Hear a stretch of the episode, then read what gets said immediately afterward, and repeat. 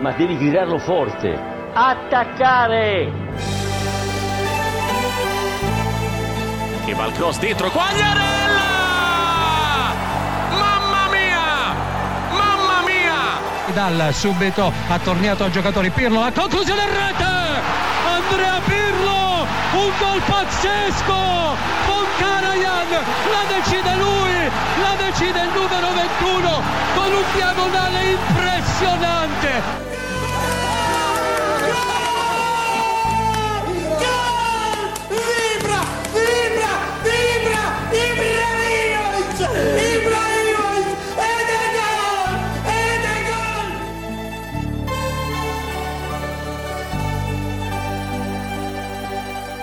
Het is eh, dinsdagmorgen kwart over negen. En eh, ja, we willen alles eh, gaan bespreken. Maar eigenlijk is er op voetbalgebied heel weinig gebeurd afgelopen week. Weinig leuke wedstrijden gezien. Maar ja, toch tijd om alles door te nemen, denk ik, Wes. Want weet je wat het is met Italië? Ook al zijn de wedstrijden slecht, er gebeurt altijd genoeg omheen. Er zijn altijd verhalen. Ja, De ja. Europese week hebben we nog gehad. Die mogen we natuurlijk ook niet vergeten. Europese week was wel erg leuk. Vorige week, loting voor de WK-kwalificatie. Er komt Daarom. natuurlijk weer een nieuwe Champions League en Europa League aan. Zeker, onze Maradona special afgelopen vrijdag eh, gehad. Daar kunnen we het ook nog heel eventjes over hebben. We hebben twee prachtige columns. Eentje van Isaac van Achelen en eh, eentje van eh Juriaan van Wessem. Allebei een beetje historisch eh, ingestoken. Ja, dus we komen wel rond, denk ik hoor. Ja, en ja, Absoluut. nou, het uurtje maken we wel vol, denk ik, zoals altijd. Nee, maar je hebt wel gelijk. Dit is inderdaad echt een van de minst ook memorabele weekends, denk ik, op voetbalgebied. Ja. Op sportgebied.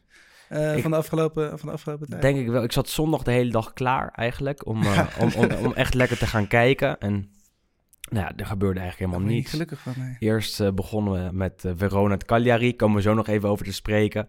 En daarna Parma, Benevento en Roma Sassuolo. Nou ja, dat waren drie van de slechtste wedstrijden van, van dit seizoen misschien wel. Gebeurde helemaal niets. Dan denk je nog, weet je wat, Udinese Atalanta misschien om het eh, toch nog een beetje leuk te maken. Atalanta, deze midweek tegen Ajax. Hè, interessant om te kijken hoe die ervoor staan. Nou, de wedstrijd werd afgelast door de, door de hevige regenval. En ik zal eerlijk zijn, hè, Wes. Ehm, dan, dan zie je de berichten dat eh, het noodweer is daar in de Dacia Arena. En eh, ja, uiteindelijk kan je dan toch de stream aanzetten voor de beelden. En dat is wel tof. en dat is op Ja, zich wel leuk om te zien. Dan zie je toch een heleboel mensen het water van het veld afvegen. Eh, de scheidsrechter tot drie keer toe, La Penna, het veld op, op komen lopen om samen met de aanvoerders van Udinese, Rodrigo de Paul en van Atalanta, Palomino, het veld te keuren. En die twee die lopen er gewoon een beetje achteraan, die praten, maar ja, die, die weten ook niet wat ze moeten doen. En de scheidsrechter die gooit dan de hele tijd een bal omhoog. En dan, en dan stuit het hij niet. Dat stuit er niet. En dan zie je al lang dat die wedstrijd gaat worden afgekeurd. Maar ja, de scheidsrechter moet eh, het hele veld langs. Dat doet hij. En dan moet hij dus drie keer doen. Drie keer, drie verschillende momenten. En uiteindelijk werd uh, Udinese Atalanta afgelast. Heb je dan wel iets moois gezien nog verder dit weekend? nou, weinig. Nee, op, oprecht heel weinig. Ik heb eh, zaterdag, eh, was natuurlijk Sinterklaas, 5 december. Eh, dus ik heb toen ook niet veel, of tenminste niks live gezien eigenlijk. Mhm. Ik heb toen midden in de nacht met anderhalf flesje rode wijn achter de kies... heb ik Juventus nog terug zitten Ja, kijken. we tussen, kregen nog een vraag. tussen twee en vier s'nachts. We kregen nog een vraag waarom jij er niks Ja. over hebt getweet. Ja, maar goed, het is natuurlijk een, een, een, een grote wedstrijd, weet je. De Derby della Mole. Toch de, de derby van Turijn. En in aanloop ernaar... Ja, ik weet niet, het, het, het, voelde ook zo even iets minder speciaal... Dan, Ja. dan misschien normaal ook gewoon wat beide ploegen natuurlijk niet echt lekker draaien. eh. Maar, maar, maar dit is toch ook niet een hele mooie... Kijk, het is historisch is gezien een, mooie derby, Nee, maar absoluut. Het is, maar- het is, minder ja. dan een Milan tegen Mhm. Inter of een, of een Roma Lazio natuurlijk. Juve altijd veel sterker dan Torino. Ehm, laten we daar misschien gewoon beginnen deze week. Ehm, want, eh want Juve Toro, de derby della Mole, vernoemd naar de Mole Antonelliana Absoluut. in het eh, centrum van, eh, van eh, Turijn. En dat is wel iets moois aan Italië, dat al die derbies worden vernoemd ook echt ergens naar. naar een culturele ja. artefact eigenlijk. En in, eh, in Milaan is dat eh, de Madonnina, het Maria-beeldje bovenop de Dom. In, in Genoa is het... De vuurtoren, Ja, de de, vuurtoren, precies. En Verona weet ik eigenlijk niet. Dat zou ook wel ergens naar vernoemd zijn.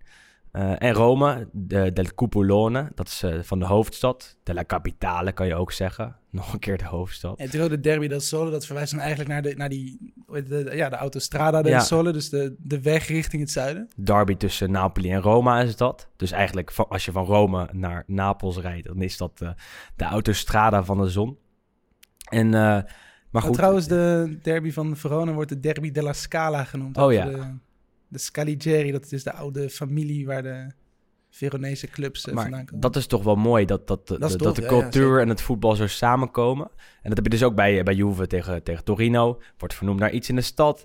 En eh, ja, dan heb je altijd het verhaal dat Turijn eh, eigenlijk eh, ja, diep rood gekleurd is. Eigenlijk fan van eh, Torino is, minder van Juventus. Is dat waar? Nou, tegenwoordig zeker niet meer. Ik geloof wel dat zeg maar de originele eh, inwoners, natuurlijk echt het volk zeg maar daar, die waren echt voor op de hand van, van, van Torino. Eh, Juventus was natuurlijk vooral een beetje, ja, Fiat-medewerkers, vooral vroeger eigenlijk. Natuurlijk de, meer een beetje de fabrieksarbeiders, zeg maar. Maar goed, tegenwoordig, ja, jij weet dat ook, Juventus is de grootste club van heel Italië. Je hebt zelfs eh, inderdaad van die Juventus fanshops en stores in Milaan en in Rome. Vlak bij de Ja, fanshops vlak van bij Milan van de en andere van club van de ja. Eh, dus dus is het niet meer zo. Maar het blijft natuurlijk in de stad blijft het altijd wel een, een puntje. En het is waarschijnlijk vooral, of tenminste, het, het is inderdaad vooral de oudere generatie, denk ik, die vooral op de hand is van Torino. Die natuurlijk ook nog deels echte succesjaren van de jaren 50, 60 Ja, hebben ja. meegemaakt. Ehm, maar goed, ja, tegenwoordig is het natuurlijk een en al Juventus. Maar goed, het was wel een, een, een, ja, een leuke wedstrijd, moet ik zeggen. Ja, ik, goed, ik weet nu niet of ik er heel objectief nee, precies. kan zijn Nee, met de ja, slapje nee, op. ja, maar- Ik wel. Ik heb eigenlijk die hele wedstrijd ook een beetje half meegekeken. Eh, maar de eerste helft was Torino beter. Eh, veel kansen eh, voor Zaza, voor Bellotti. Bellotti kon zijn honderdste doelpunt in het shirt van Torino maken. Deed hij niet. En uiteindelijk kwam Torino op eh, 0-1. Een Kulu. Ja, uit de kluts in de corner eigenlijk. Ehm, nou ja, daarna Torino wat kansjes, wat kansjes. En ja, nou ja, niet gemaakt. En in de tweede helft zie je dan toch dat Juve gaat aandringen. Eh, het lukte niet echt. Ze waren niet echt goed. Hè? Ik, had ook een tweetje tijdens de wedstrijd. Dat, daar komen we zo misschien nog over te praten. Dat, dat ja, Andrea Pirlo niet echt aan het slagen is als trainer. Want het lijkt eigenlijk helemaal nergens op. Het veldspel is, is niet georganiseerd. Eh, er lijkt geen plan achter te zitten. En dit zijn allemaal mijn meningen. Nee, ja, nee, ik vind je wel streng in dit En, weekend. maar eh, goed, daar gaan we het ook ja, over precies. En uiteindelijk kwam, eh, kwam Juve nog voor. Twee keer een voorzet. Eén keer McKenny die hem eh, ja, binnenknikt. En eh, de 2-1 eh, was van eh, Bonucci. Eh, en daar zit nog wel een mooi verhaal achter. Zijn zoontje is eh, fanatiek fan van Torino. Vaak geposeerd in een eh, Torino-shirt. Hij heeft ook een cadeautje gekregen van eh, Torino-aanvoerder Bellotti.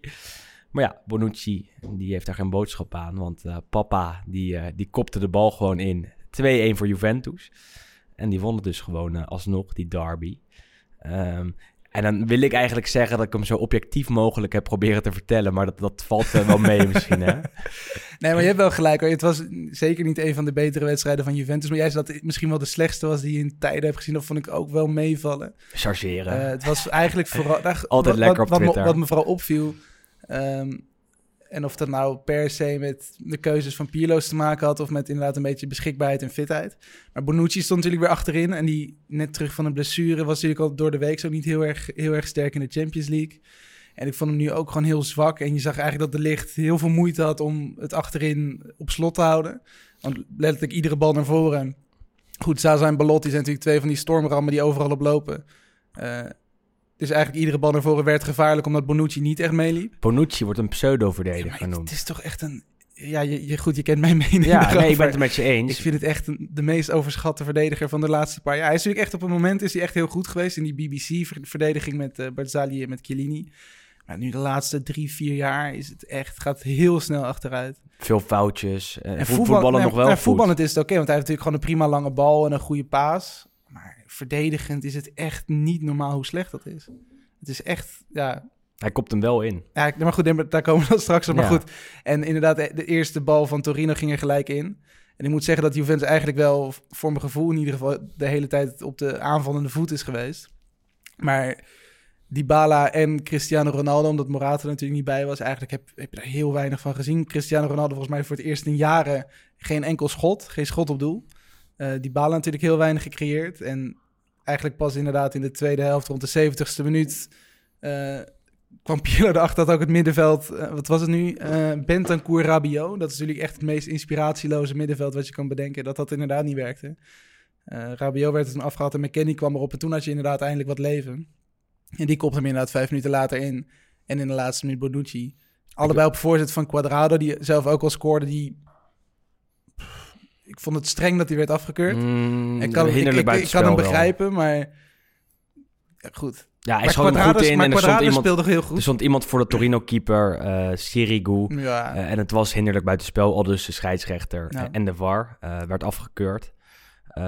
Ja, ja, Ja, goed. Ik, ik vond hem streng. Ik had, als, hij, als hij had geteld, had ik het ook begrepen. Niet omdat ik voor Juventus ben. Nee, maar andersom had ik het ook begrepen. Dat ik vond nou niet dat hij heel erg in die baan stond. Maar goed, uiteindelijk winnen ze wel. En Ik mooi, nog, mooi was ook nog even over, want de Ja. goal van Quadrado werd natuurlijk afgekeurd. En Bonucci komt er dan binnen een paar seconden voor tijd. En dan rent die keeper.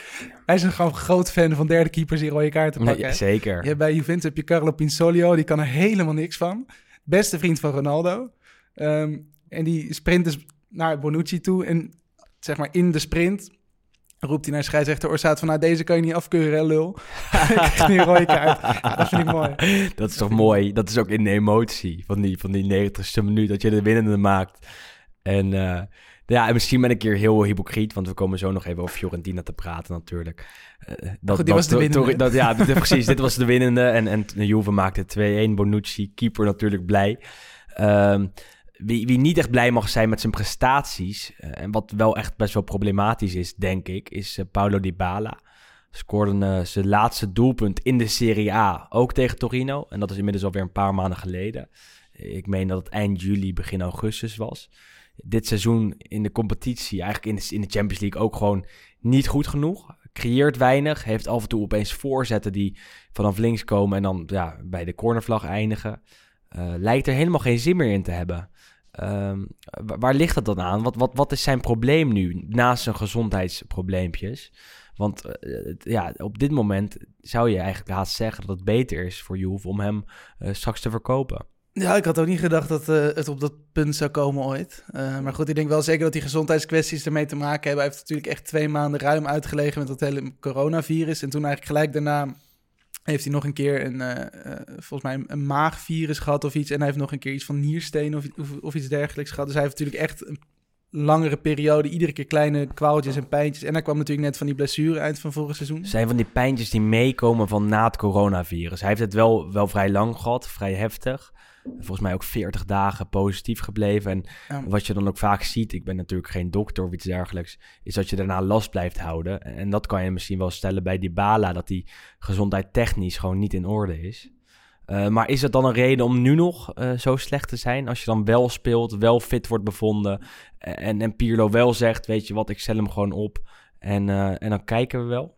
Ja, niet 100% de reden, maar ja, ik heb gewoon ook nog steeds, als je hem ziet, nog steeds niet het gevoel dat hij 100% fit is eigenlijk. Ehm, en of dat dan inderdaad is van, nou, hij is fit genoeg om te spelen, eh, of hij moet spelen, want we hebben gewoon weinig andere Morata geschorst. Zeker omdat die Morata na twee wedstrijden eruit ligt. Ehm, ja, ik vind het gewoon heel lastig, want het is natuurlijk gewoon een hele goede voetballer, geweldige voetballer als hij het op zijn heupen heeft. En hij heeft het gewoon heel lang niet meer op zijn heupen. En hij zit ook nog midden in een soort contractsituatie waarin hij 15 miljoen eist, waarbij hij de tweede best betaalde, of tenminste na Ronaldo de best betaalde speler daar wordt, terwijl hij nu En volgens mij op de Serie 7 A of ook. 8 miljoen zit. En ze wil eigenlijk gewoon meer dan het dubbele verdienen. Eh, daar zitten ze bij Juventus binnen de directie eigenlijk ook niet echt op te wachten. Dus dat speelt ook nog mee op de achtergrond misschien. Dus ja, het is, het, ja, het is heel snel. Want hij was natuurlijk eigenlijk een beetje ja, destined om de nieuwe nummer 10, eigenlijk de nieuwe Del Piero een beetje te worden. eh, en zijn erfenis op te pakken. Maar het lijkt inderdaad er steeds meer op dat hij inderdaad in de zomer misschien richting Parijs gaat. Daar Is hij al, overschat? eh, ja, ik- ja, dat vind ik lastig. Want ik, als hij het op basis van wat hij nu de laatste paar maanden heeft laten zien wel. Maar goed, we, kennen, we hebben natuurlijk ook die periode gezien na de, zeg maar na de coronastop. En toen was hij natuurlijk echt heel goed. Verkozen tot speler van het seizoen natuurlijk in, eh, in Italië. Het fluctueert Ja, altijd het, zo is bij gewoon, hem. het is gewoon heel wisselvallig inderdaad. En eh, je verwacht voor iemand, je verwacht voor iemand die ehm, nu echt al nou, zes jaar misschien bij Juventus speelt, vice-aanvoerder is, eh, eigenlijk toch een beetje de constante ster is geweest. Want Ronaldo speelt natuurlijk pas een, relatief kort als je het eh, vergelijkt met Dybala. Verwacht je gewoon van hem veel meer ook leiderschapskwaliteit en veel meer die ja, die continuïteit, zeg maar. En dat mis je gewoon echt enorm bij hem. Eens, eens. Dan moeten we de komende tijd maar in de gaten gaan houden. Paris Saint-Germain wordt inderdaad genoemd, wat andere clubs ook. Eh, en ja, en dan kijken hoeveel Juve voor hem zou kunnen vangen, want dat zal vast nog een, flink bedrag zijn. Ja, je krijgt daar toch nog wel een flinke, flinke som voor waarschijnlijk. En, maar- en als je nu even nadenkt, zijn er wel een aantal wedstrijden waarin die Bala de afgelopen jaren gewoon fantastisch is geweest. Eh, de eerste die, die bij mij eh, in me opkomt is, is tegen Barcelona. En notabene de tegenstander van morgen. eh, van Vanavond. vanavond. Van vanavond. Het was het thuisduel en daar was hij zo goed. Eh, speelde hij iedereen weg en Juve won uiteindelijk met 3-0. Hattrick zelfs van Dybala was het toch? Ja, het was een hattrick van Dybala. Eh, de ene goal nog mooier dan de andere. Maar als je dan nu kijkt en hem nu in actie ziet, dan is dat echt iets wat, eh, wat er heel ver van af ligt. Eh, nou ja, dat was Juve Torino.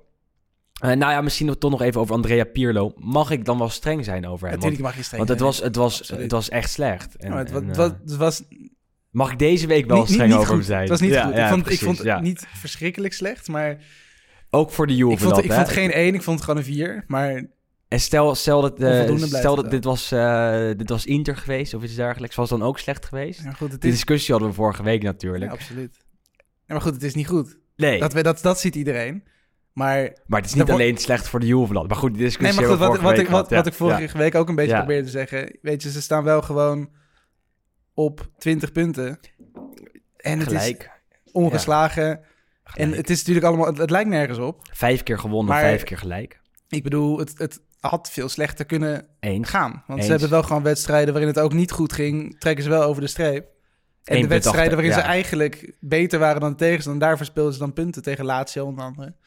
Eh, dus er zit wel rek in, denk ik. Maar Je hebt gelijk, want, we, hebben, we hebben maat van- Napoli opgehemeld, we hebben Sassuolo opgehemeld en ondertussen staat Juve voor Sassuolo en gelijk met Napoli. Napoli kan je dan nog van zeggen, ja weet je, eh, die zijn vier punten afgenomen of vier potentiële punten. Eh Sassuolo, ander verhaal. Maar ja, eh, we moeten toch elke week een beetje kijken en, en kijken hoe de teams ervoor staan. Dat was het kopje Juve-Torino, denk ik. Eerder op de zaterdag moeten we ook nog even langs Spezia tegen Lazio. Eh, het Spezia van eh, een van onze favoriete trainers, Italiano. eh, die zijn team altijd goed neerzet. Dat ook deed tegen Lazio, want Spezia was de eerste helft eigenlijk beter, had wat kansjes. Maar eh, ja, Lazio was voor de verandering klinisch, want eh, Immobile maakte de 0-1 in de 15e minuut. En de 0-2 daarna, prachtige vrije trap van eh Sergej Milinkovic-Savic. waardoor het 0-2 stond bij rust. In eh, de tweede helft maakte een van de interessantste spelers van Spezia nog de 1-2 met eh, een Zola. En toen werd het 1-2. Lazio toch nog eh, gewonnen daar. Is het dan toch verrassend dat Lazio daar toch relatief, ja, hoe kan je dat zeggen, niet eenvoudig, maar wel solide langs Spezia komt? Het Spezia dat wij toch hebben opgehemeld de afgelopen weken. Ja, op zich toch wel. Want ik denk dat ze het best wel een paar andere goede ploegen ook, zeker in eigen huis, natuurlijk Atalanta twee weken geleden, die 0-0 denk ik, toch wel vrij lastig hebben gemaakt. En omdat laatste natuurlijk niet in beste vorm verkeerde, ehm, is dat wel... Wel gelijk gespeeld, hè, vorige week tegen Dortmund. eh, ja, de natuurlijk. Ja, League. ja. Maar in de competitie is natuurlijk... Dat, ik- dat vind ik ook wel grappig, dat inderdaad je het verschil veel duidelijker ziet, ook tussen Europa en competitie, waar op dit moment door sommige ploegen ook die nadruk een beetje op wordt gelegd. En je ziet duidelijk bij Lazio dat die voor mijn gevoel in ieder geval de pijlen hebben gericht op die eerste, wat is de Champions League knockout fase sinds 20 99, jaar, 2000, dacht ik. zoiets. Ja, ja. Ehm, en dat het nu in de competitie iets minder is begonnen. Ehm, maar niet wel fijn, ook voor hen, dat ze weer een beetje meedoen. Want ik denk, ook zeker in zo'n seizoen waarin je natuurlijk heel veel ploegen hebt die bovenin mee gaan doen, dat het ook gewoon fijn is dat heel veel ploegen bovenin meedoen. Ja, ja, Ehm, ja. En dat Lazio daar gewoon bij hoort. en, en dat mee gaat doen, toch absoluut, nog. ja. En Ook- voor Spezia, die gaan echt nog wel genoeg punten pakken. Want als we dan toch nog even ingaan op wat, wat kijkers vragen. Ik denk niet dat Spezia dit seizoen gaat degraderen als ze op deze manier blijven voetballen. Nee, dat lijkt mij ook niet. En, en die doen het echt uitstekend. Hebben een paar interessante spelers. Die, eh, die in Zola, die werd een afgelopen week weer een beetje in verband gebracht met, met Milan, zag ik. Dat zijn echt de, de, de geruchten uit de krochten van het geruchtencircuit. Maar wel, wel interessant om even te kijken dat, dat die spelers die het nu al best wel goed doen in de Serie A, toch al worden gelinkt aan andere teams. En, en dan de volgende keer dat je naar Spezia gaat kijken, dan let je toch een beetje extra op die speler. Eh, en zo'n Zola staat er nu wel goed op. Hij heeft ook al een paar keer gescoord dit jaar. Is een, eh, is een sterke middenvelder. Eh, en dan ga Spits. ik niet zeggen... oh, sterke spits, sorry. Ja. Hoe vaak heb je Ja, deze zien spelen? Ja, ik heb hem niet zo vaak zien spelen, Het is wel ik echt zeggen. aanvaller. Ja. Ja, nee, wat ik wilde zeggen is dat, ik wilde ook zeggen, het is niet zo dat ik nu ga zeggen dat hij klaar is voor een stap hogerop, want ik, ik ken hem niet zo goed nog. Wel een paar keer langs zien komen in, in de Het is wel grappig hoe snel... samenvattingjes en, en, Ja, het is, soms het is- live. Het is maar- oprecht inderdaad ook heel grappig hoe zo'n carrière kan gaan. Want hij is 24. Ja, Maar hij heeft gespeeld in, in Frankrijk bij Troje. Bij het tweede team van Troje. Dus dat is de... Moet ik het even Jean-Paul Rison... eh, Mhm. De Conférence Nationale 2. Ja. Dus dat is volgens mij het, het vierde niveau, vijfde niveau. Toen is hij naar Portugal gegaan. Heeft hij daar in de tweede... Dus ja, wat is dan? De Segunda Divisão of zo gespeeld.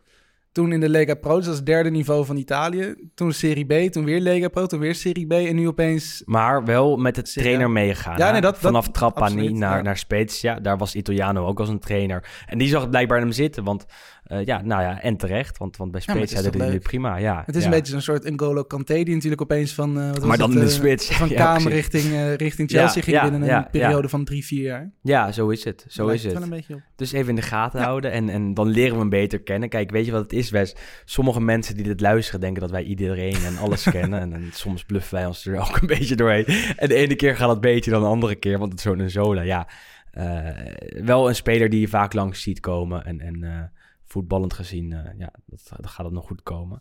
Maar goed, Lazio won met 1-2. Eh vrije trap van Sergej was wel echt lekker hè, om te zien. Toch goed om hem weer een beetje, een beetje goed in actie te zien. En hem er weer een beetje in te laten groeien. En niet alleen in het nieuws te laten komen door te duiken. Want vorige week tegen Dortmund eh, had hij een mooie zwalbe in huis. Waardoor eh, Immobile mocht aanleggen voor de 1-1 tegen Dortmund. Immobile maakt het af. Maar dit keer was het Sergej die dus ook... ja, gewoon weer eh, voetballend van zich eh, liet spreken. En noem je hem Sergej? Ja, of Milinkovic Savic. Het mag het allebei. Sergej, het mag allemaal. Eh, en vervolgens... Balkanbroeder. precies. Vervolgens zaterdagavond. Inter tegen Bologna. Inter dat vorige week...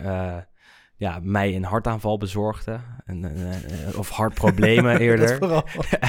dat was niet normaal. Want, want Heb je al grijze haren ontdekt? nou, wel innammetjes. Hè, Ja. zo dat- ik zei het ook, Inter reden voor mijn innammen. Want eh, ja, dat- uit bij Gladbach was het eh, de laatste kans voor de mannen van Conte... om eh, ook maar iets te doen in de Champions League. Ze moesten winnen ja, om, om toch nog door te kunnen gaan. Om het ja, niet, niet in eigen hand te kunnen houden, maar ja, om toch nog kans te hebben...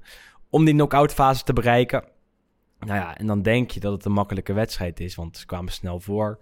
We waren echt beter dan Gladbach. Hadden wel echt in totaal in de 90 minuten, of 90 minuten vijf, zes keer kunnen scoren. En eh, ja, uiteindelijk wordt het dan toch 3-2, een kwartier voor tijd. En dan scoort Gladbach de 3-3. Moet Danny Makkely eh, naar de VAR lopen om eh, dat doelpunt af te, keuren. En, en wint Inter toch nog met 2-3. Maar het, het was echt historisch. Het was Spatsa Inter over de top.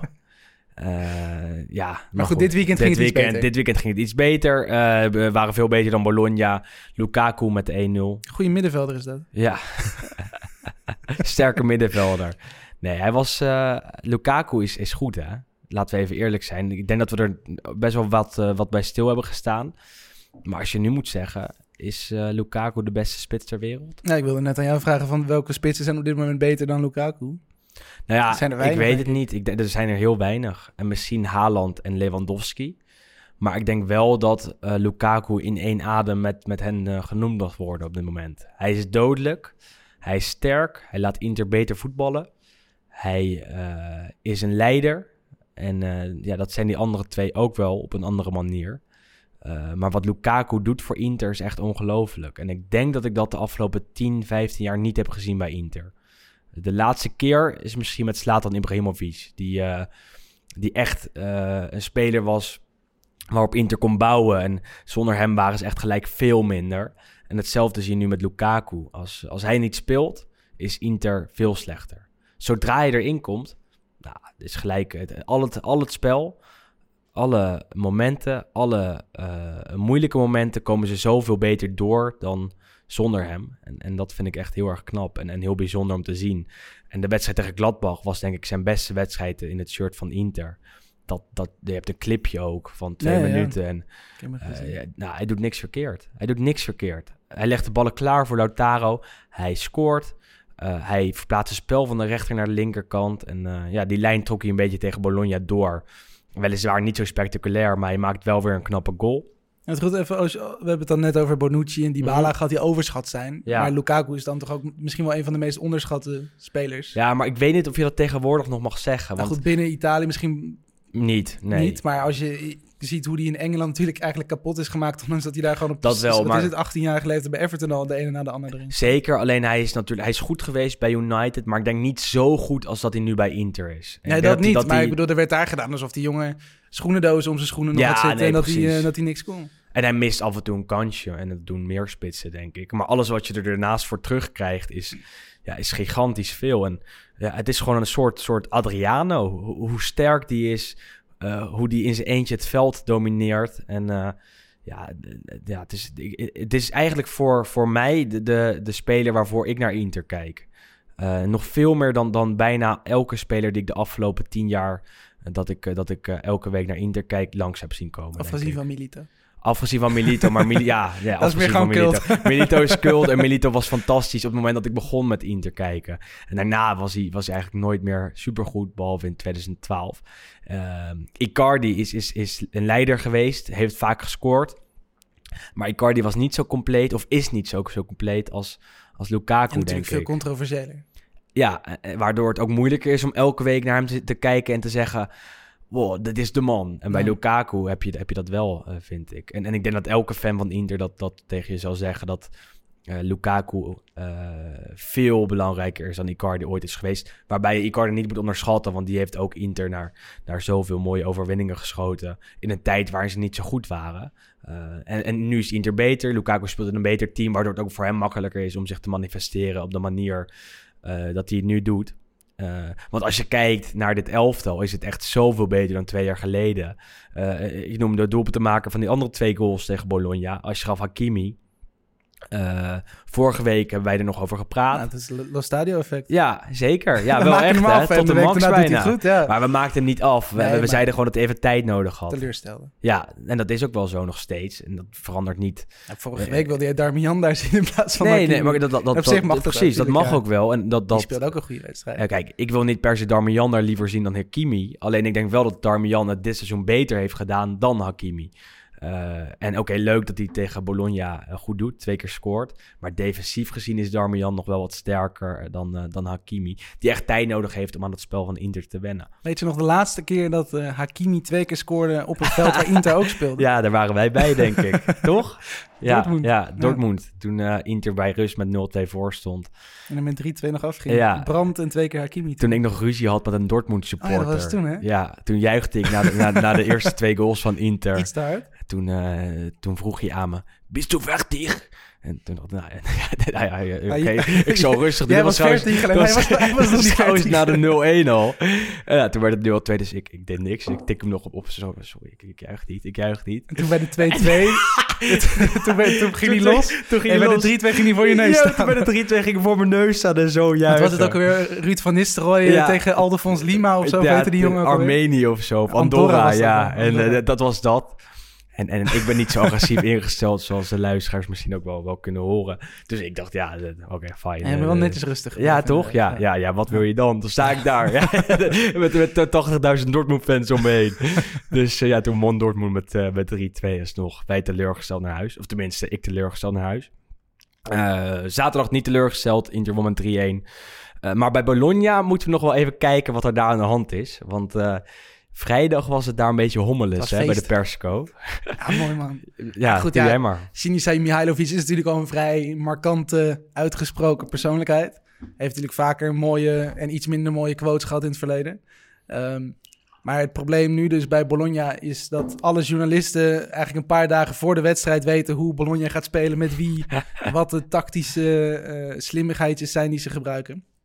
En Mihailovic had dus het gevoel van, nou, het kan niet dat dit iedere week uitlekt. Er moet een mol zijn.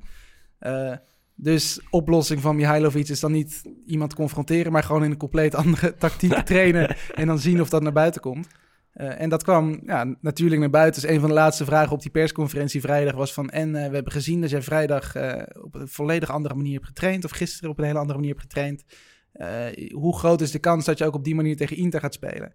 Nou ja, goed, en toen, toen barstte Sinisa eh, ging, ging los. Die is van ja, eigenlijk de enige reden waarom ik dat heb gedaan... is omdat ik iedere week van tevoren in de krant zie staan wat ik, eh, wat ik ga doen. Dus er moet een mol zijn. eh, en die eh, op die manier, ja, op deze manier heb ik in ieder geval getoond en bewezen dat er iemand is. En als ik hem ga vinden, jongen, oh, dan plak ik hem aan de muur. En dan, eh, ja, je wil niet weten wat ik met hem ga doen. Katsiamari. Ja, ja. En dan eh, is er stront aan de knikker. Hij was Eh, echt agressief Hij was echt, ook, hij was echt, echt boos. En ja. het hielp natuurlijk ook wel dat hij dat soort mutsje met een soort doodskop op zijn... Ja, het deed me denken aan een, aan een soort film van de jaren negentig. Ik weet niet meer precies welke, maar waar ook iemand de hele eh, rondloopt met zo'n soort, soort windmuts op zijn, eh, Nou, op het, zijn is, ding. het zag er vrij gevaarlijk uit. Doen wel veel Italianen trouwens. Als je in de winter naar het stadion gaat, zie je vaak van zulke soort mutsen die dan naar achter vallen. Dit is een beetje een Italiaans fenomeen wat Mihailovic op, zijn, op zijn hoofd had. Ehm, maar daarna in de kranten nog wel erover geschreven ook. En, en, en in een van de kranten, ik meen in de Corriere dello Sport stond... Weet je wat het is, Sinisa? Er is gewoon een plek rondom het trainingscomplex... waar wij kunnen kijken hoe jullie aan het trainen zijn. Fix dat maar. En het is geen mol. Het zal vast een goed, combinatie ja. zijn. eh, ik Eh, ben dan wel benieuwd of het dan inderdaad een speler is of zo. Want het is natuurlijk in het verleden ook wel een paar keer voorgekomen... dat spelers met bepaalde journalisten... die dan de cijfertjes in de krant zetten... een goede relatie hebben. En dan als ze iets ja, van informatie doorweten... de spelers een half puntje of een puntje extra krijgen. Maar ja, is dat, is dat wat waard? Nou, Dit is wel wat waard, maar ja, Het is lastig. dan sta je... eh, Weet je wat het is? Met die wedstrijd zelf zal het vast niks waard zijn. Maar aan het eind van het seizoen heb je, net zoals je in Nederland bij het AD en dergelijke hebt, een klassement. En als je daar hoog op komt, ja, goed, dan, gaan er mensen wel naar je kijken. als, eh, ja, precies. Rodrigo Palacio speler van het seizoen wordt. Met we nul doelpunten, nul assist. Ja, dan, dan weet je het alvast. Of Ricardo Orsolini, die de hele, het hele seizoen geen, geen knikker raakt. wel. Ja, precies. Ja, ja, die traint niet mee met zijn ploeg, volgens mij. We houden jullie op de hoogte in ieder geval. Goed, Maar- werd 3-1 voor Inter. Die is de Inter eh, mooie door. Italië. Precies, mooie, mooie versie van, eh van Mihailovic om het daar, eh, daarna te doen. Ja, dat werd, eh, dat werd 3-1 uiteindelijk. Bologna gewoon in zijn normale formatie, niet, niet in de formatie waarin ze trainen op de donderdag. Eh, zondag kunnen we even snel doorheen, denk ik, waardoor we een eh, minder lange uitzending hebben dan normaal.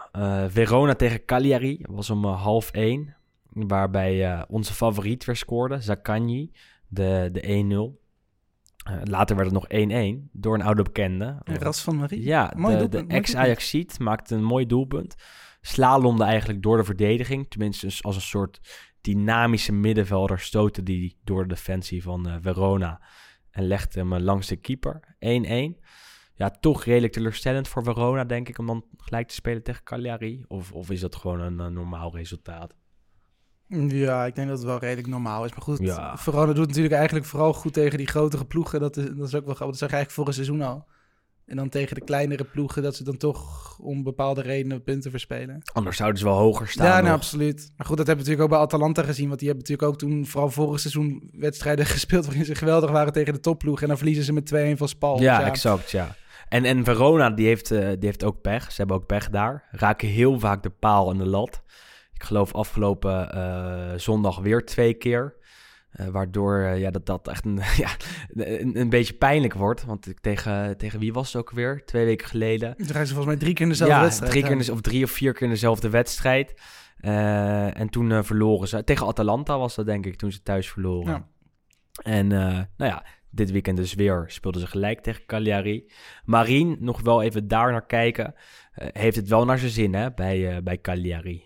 Nou, het is daar denk ik ook gewoon een fijne sfeer om in te voetballen, normaal gesproken. Ehm, en goed, hij wordt er goed opgevangen blijkbaar ook. En hij, hij, speelt, er, hij speelt er gewoon alles. ja. Dus dat is natuurlijk sowieso al, eh, al mooi voor hem. En, en wat we ook zeiden, ik denk dat het Italiaanse voetbal voor hem iets geschikter is dan het spel van Ajax. Het is iets lager tempo. Nee, maar het is natuurlijk ook niet echt een technische voetballer. Nee. Het is natuurlijk inderdaad veel meer iemand wat je nu goed zag. eh, iemand, ja, echt een soort box-to-box die gewoon het hele veld heen, ja, overheen rent. Van links naar rechts, van voor naar achteren.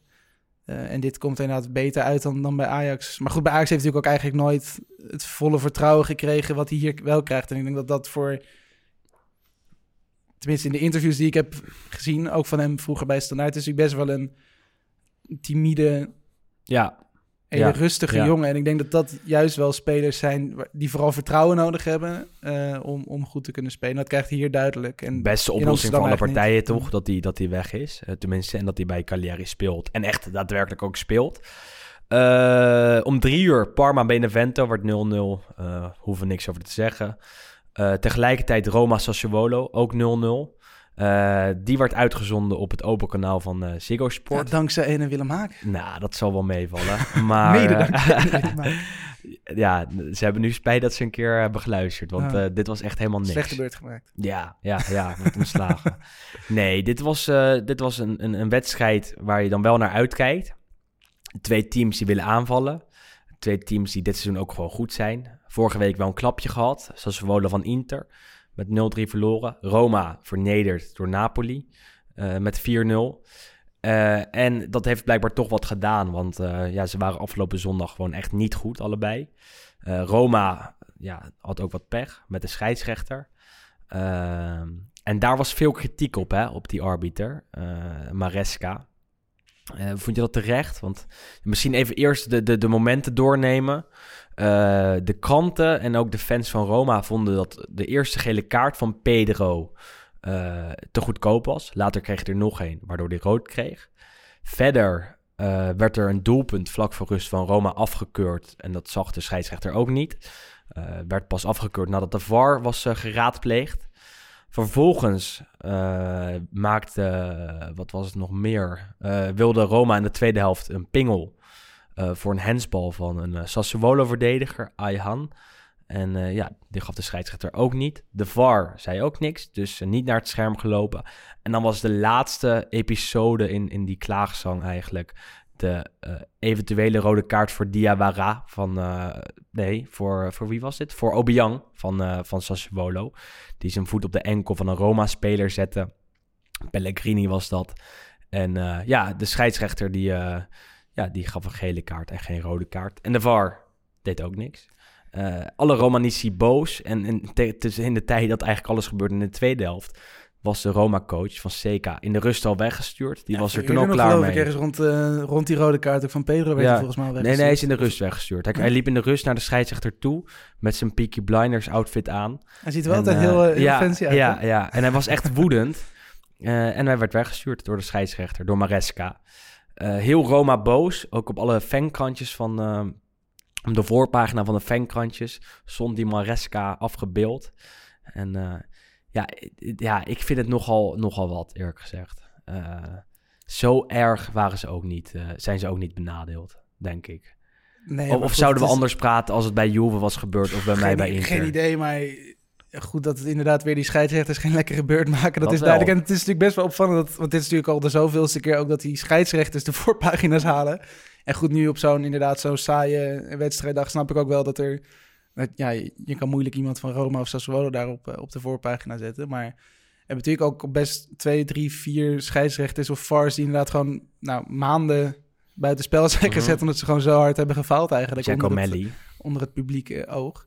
Ehm, Ja, maar goed, ja, het, het is niet best. En eigenlijk ook bij Sampdoria en Milan later die avond. Die Calvarese, Ja, die maakte er ja, ook een potje van. Die. Daar hoor je iets minder over. Maar dat was ook niet, eh, was ook niet best. Een paar gewoon onbegrijpelijke beslissingen. Nou, die, die eh, van Maresca van Roma Sassuolo en eh, Guida, de, de VAR, die worden geschorst. Die gaan een weekje niet fluiten. Ook, ook geen VAR-dienst eh, draaien. Dus in principe zien ze het wel. Alleen daarna is er dan een interview met Rocky. Dat is eh, de oud-scheidsrechter. Die kennen we nog wel van, eh, van Chelsea-Ajax. Eh moest eh, afgelopen zomer noodgedwongen met pensioen. Want hij heeft de leeftijd bereikt dat hij niet meer mag fluiten in de Serie A. Nu heeft hij wel nog een technische functie bij de scheidsrechtersbond. En die functie is eigenlijk een soort, ja, als een soort adviseur, dat hij ja, voor het karretje wordt gespannen van scheidsrechtersbaas Rizzoli. Rizzoli. Rizz- Rizzoli. Rizzoli. Toch? Rizzoli, ja. Rizzoli. Ja, het is altijd moeilijk. Rizzoli. En eh, dat hij eigenlijk voor, voor de schermen van, eh, van, van alle, alle televisiekanalen en bij de kranten ja, tevoorschijn moet komen om de scheidsrechters te verdedigen. En Rocky zei, ja, zo slecht heeft Moresca helemaal niet gefloten. Ja, maar dan wordt hij toch een weekje geschorst. Dus ze spreken elkaar ook nog een beetje tegen. Ja, wie is dat in, in Nederland is dat volgens mij die Wiedemeyer of zo, toch? Die dan, Ja, die eh, dan op bij zondagavond Fox bij Fox. eventjes eh, Exact, uitleg ja. geeft. Nou, dat is een beetje ook de functie van hem. En, en naar aanleiding van Roma Sassuolo ook, eh, wil de scheidsrechtersbond nu iets instellen. na- namelijk dat er een soort, eh, eh, een soort eh, ja, portaal wordt geopend, of hoe je dat ook in het Nederlands noemt, waarin eh, de scheidsrechters hun beslissingen gaan uitleggen. Eh, in Italië komen de scheidsrechters namelijk nooit voor de camera na de wedstrijd, waardoor er nooit uitleg is. Waardoor je nooit weet wat, wat er dan echt is eh, besproken op het moment dat er een dubieuze beslissing wordt genomen. In Nederland hebben ze dat een tijdje natuurlijk wel gedaan met die VAR-videootjes. Die zie ik tegenwoordig eigenlijk ook niet meer. Nee. Eh, maar dan heb je alsnog dat een scheidsrechter voor de, voor de schermen Maar van zeker de- als hij het natuurlijk heel slecht heeft gedaan. ja, maar die komen nog wel voor de camera's. Ja. En die leggen nog wel wat uit. En in, in Italië is dat nooit zo. En dan moet Rocky dan maar doen voor iets waar, ja, wat hij wel heeft gezien, maar waar hij niet, niet bij betrokken is geweest. Ja, maar dat is denk ik sowieso goed. Ik denk dat een van de grootste problemen natuurlijk sowieso met dat hele scheidsrechters gebeuren en beslissingen die ze maken, is dat er gewoon heel weinig communicatie is. Zeker nu in de, in de VAR-tijd. Dat je ook van de VAR vaak niet hoort waarom zij dingen wel terugkijken en dingen niet terugkijken. Ehm, want we hebben natuurlijk best wel een paar keer, volgens mij vanuit Amerika en Australië natuurlijk gezien dat er inderdaad scheidsrechters gewoon met een microfoontje liepen. Dat was dan vaak bij benefietwedstrijden Mhm, of mhm. een, een afscheidswedstrijd van iemand. Dus dan is het toch iets minder, die druk ligt er dan niet op. Maar het is wel fijn om te zien dat als je inderdaad wel die duidelijkheid hebt en hoort wat die mensen zeggen, eh, dat dat natuurlijk ook enorm helpt. Nee, was volgens mij laatst ook, ik weet niet, eh, op de site van UEFA, volgens mij ook met Björn Kuipers, kon je ook een stuk terug horen van wat hij bijvoorbeeld zei tij- tijdens een wedstrijd met Paris Saint-Germain. Messi, respect. Messi, Ja. respect. Maar ik bedoel, dat soort dingen. Kijk, ja, het- dat is wel, wel dat, dat zet Kuipers een beetje voor schut. Want dat, dat wordt weer uitgeknipt en dat wordt weer op Twitter Absoluut, gegooid. Ik zag het overal voorbij komen. Maar goed, maar het helpt denk ik wel als je ook dat soort eh, dingen duidelijker terug hoort als, als fan. Want je hebt nu natuurlijk eigenlijk alleen maar... Je kunt eigenlijk alleen maar kritiek hebben... omdat je gewoon niet weet wat die mensen tegen elkaar zeggen en wat ze denken.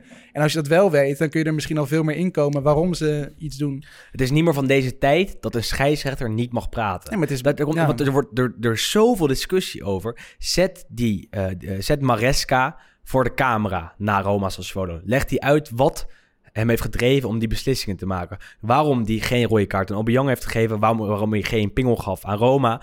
Dan heb je uitleg. En nou gaan al die kranten en al die fans gaan gissen en zeggen... Oh, we worden elke week genaaid en dit en dat. Als goed, je koopt er nog steeds niks voor. Maar nee, je hebt in maar ieder geval misschien wel de meer- uitleg. Dan zegt hij, oké, je- Ayhan die had zijn hand naast zijn, naast zijn lichaam. Die kon er niks aan doen. We hebben het vorige week besproken bij de scheidsrechtersmeeting. En we geven hier geen pingels meer voor. Ja. Dus we doen het niet. En door. En dan heb je een soort van uitleg. En nu is het, waarom gaf hij hem niet? Want eh, vorige week werd eh, bij, bij Udinese, weet ik wat, werd hij nog wel gegeven. Eh, twee weken geleden en vorig jaar ook. En, en dat doen ze allemaal. Waardoor alles er telkens bij wordt gehaald. En dat zal in Italië altijd blijven. Maar op het moment dat je een scheidsrechter een stem geeft, dan leggen ze het een beetje uit. En dan, dan worden die woorden ook niet verdraaid. Want dan heb je het clipje, het clipje en, en het interview zelf met zo'n Maresca. En met een Calvarese, die later op de avond ook eh, niet goed floot. Inderdaad, tijdens Sampdoria Milan. Eh, gaan we eerst... Ja, nee, daar kunnen we het ook nog even over hebben. Laten we dat eerst doen. Eh, dan hoor je Pioli, de Milan-trainer, naast het veld ook, ook naar hem roepen. En dan niet bij zijn voornaam. Calvarese, Calvarese. En dan, dan ja, dan, oh, het is ook telkens een beetje, er is een beetje vrevel tussen zo'n scheidsrechter en, en, en de coaches. Ehm, en ook irritant om te zien, hè? Ja, natuurlijk. ja. Het zijn van die pedante, irritante mannetjes ook allemaal niet. Maar goed, en trainers zijn natuurlijk, natuurlijk niet heel veel beter. Maar Nee, maar ja. het is inderdaad bij iedere beslissing wordt natuurlijk gelijk geswitcht naar de, naar de bank. En dan zie je natuurlijk iedere keer zie je zo'n trainer helemaal, eh, helemaal gek worden. Dat was natuurlijk ook bij, inderdaad bij Sampdoria en Milan met de penalty op de handsbal van Jankto. Die, ja, die arm die vloog volgens mij meter boven zijn boven zijn hoofd. Dus op zich logisch. Wel terecht, toch? Ja. Van heel dichtbij, maar wel terecht, denk ik. En dan zie je inderdaad gelijk, wordt er door de regie geschakeld naar Ranieri. En die staat er dan ook wel allemaal mooie Italiaanse gebaartjes te maken van... het is toch ongelooflijk dat dit Ja, gebeurt. ja. En ik Maar ja, die is, de, de Ranieri die is ook nog wel, eh, eh, die is fanatiek hè? Die Ja. is in de je 70. zou zeggen dat hij inderdaad die een staat de hele, wedstrijd Ja. naast het veld zijn spelers te coachen, op de scheidsrechter eh, te zeuren. En eh, dat is wel mooi om te zien. Maar dat is wel echt een zeurpiet. Ja, ja, maar dat... dat ja, goed, ja, scheidsrechters zijn vervelend, maar de trainers zijn denk ik net zo vervelend. Maar inderdaad, ik denk gewoon als je veel meer die communicatie hebt over en weer... eh, dat van alle kanten, zowel vanuit de scheidsrechters, dat die zich wat beschermder voelen, omdat ze juist weten dat ze ook mogen praten. Hij gaf trouwens eh, na afloop wel toe, hè, Ranieri, Ja, dat, ja. Dat, het, dat het een eh, pingel was voor Milan. En later die wedstrijd was er ook nog een, een klein discussiemomentje. Romagnoli die gaf in zijn eigen 16 gebied, de Milan-verdediger, een kleine elleboog aan, aan iemand van Sampdoria. En ja, daar had je een pingel voor kunnen geven. Calvarese die, die besloot het, eh, het niet te doen. En de VAR die keek ernaar en die zei ja dit is in principe, of die, zei, die zeiden niks, maar dat is dan weer gissen inderdaad van de journalisten eromheen. eh, en van mij dus ook. eh, dat het een, wel een fout is, maar niet een klaar en echt niet een 100% duidelijke fout. En in Italië hebben ze de richtlijn, en dat, dat hebben ze dan wel gecommuniceerd, dat het echt 100% duidelijk moet zijn dat het een fout is. En, en dat, het, dat, het, dat dat er geen twijfel over mag zijn. Ja, ja, ja, ja. Of dat de scheidsrechter niet heeft gezien. En nu, nu heeft hij waarschijnlijk gezegd, Calvarez, ik heb het wel gezien, maar ja, ik vond het geen pingel. Nou ja, dan is het door, want de scheidsrechter heeft het beoordeeld. De VAR ziet het, maar ja, die kan er eigenlijk niks meer aan doen. Dit was wel een beetje een kampioenswedstrijd van Milan, hè? In de zin van slecht, of tenminste niet slecht, maar niet goed. Ja, En toch uiteindelijk de, een knappe overwinning. Ook al is het Mhm. bij Sampdoria, wat natuurlijk nog niet geweldig draait. Maar dit zijn wel wedstrijden die je moet winnen als je inderdaad straks aan het Zeker. einde van de rit met die, eh, met die, met die beker wil staan. Ze waren niet goed. En vorige week, en dat is eigenlijk ook het Lo Stadio effect. Vorige week zei ik hier nog dat Milan eigenlijk alles heel eh, solide wint. En, en op een goede manier. Ja, en dat was dit echt zeker niet. Ze kwamen 0-2 voor en waren wel wat beter. Maar Sampdoria heeft zeker de kansen gehad om, om vaker dan één keer te scoren. Zelfs in de laatste seconde nog, een kopballetje. Eh, maar ja, Milan won. En dat is inderdaad wat jij zegt, de kracht van de kampioen. En eh, Ja. dit, hoe vaak is het, Het is wel- is het het de Ja, afgelopen jaren... dat ze slecht speelden en toch nog eh, wonnen? Hoe vaak is dat? Dit weekend ja, nog. Dit weekend nog, ja, precies, ja. Dus in die zin kan je het bij Juve ook zeggen. Ja, dat is de kracht van de kampioen. Eh, eh, en, en, en, ja, Milan won. Zelfs zonder Kjaer, zonder Benacer en zonder Zlatan Ibrahimovic. Die eh, vorige week een heel mooi interview had met de Sky Sports Italia. Of Sky Sport Italia zonder de S. En eh, waarin hij werd geïnterviewd door Massimo Ambrosini. De PSV'ers onder onze luisteraars zullen hem nog wel Die- die- kennen. Die schakelen niet uit. ja, en Dat was hem. terecht. Eh, maar die werkt tegenwoordig bij Sky. En nou, samen liepen ze over Milanello. En, eh, en Ibra was daar heel, ja, heel open. En die, die, eh, ni- niet zoals we Ibra kennen op de sociale media, dat hij alles over de top doet.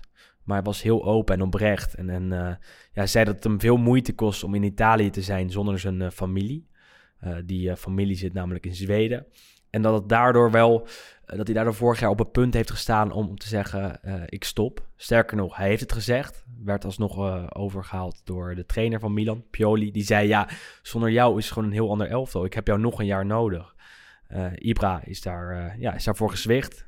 En je ziet wat er van komt, want eh, hij is de Goeie beste keuze. speler. Goede keuze. En eh, ja, er was nog veel meer in het, in het interview eh, te horen, wat wel echt interessant was. Je hebt hem getweet, dus je Ik heb hem eh, getweet en het gaat precies dat het, het, eh, of eten of gegeten worden is in de Serie A.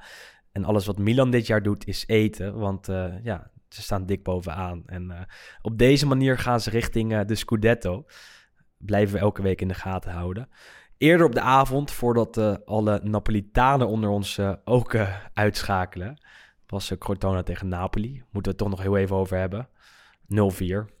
En ze speelden weer in dat Maradona-shirt. Ik ben benieuwd of ze dat niet echt zeg maar, het hele seizoen volhouden. denk ik wel, ja. Want ze Ja. hebben nu twee keer gespeeld Ja, in dat shirt. twee keer met 4-0 gewonnen. Ja, zeker. En doorzetten. En het is een mooi shirt, Ja, nee, niet als het absoluut, mag van de, van, de, van de voetbalbond.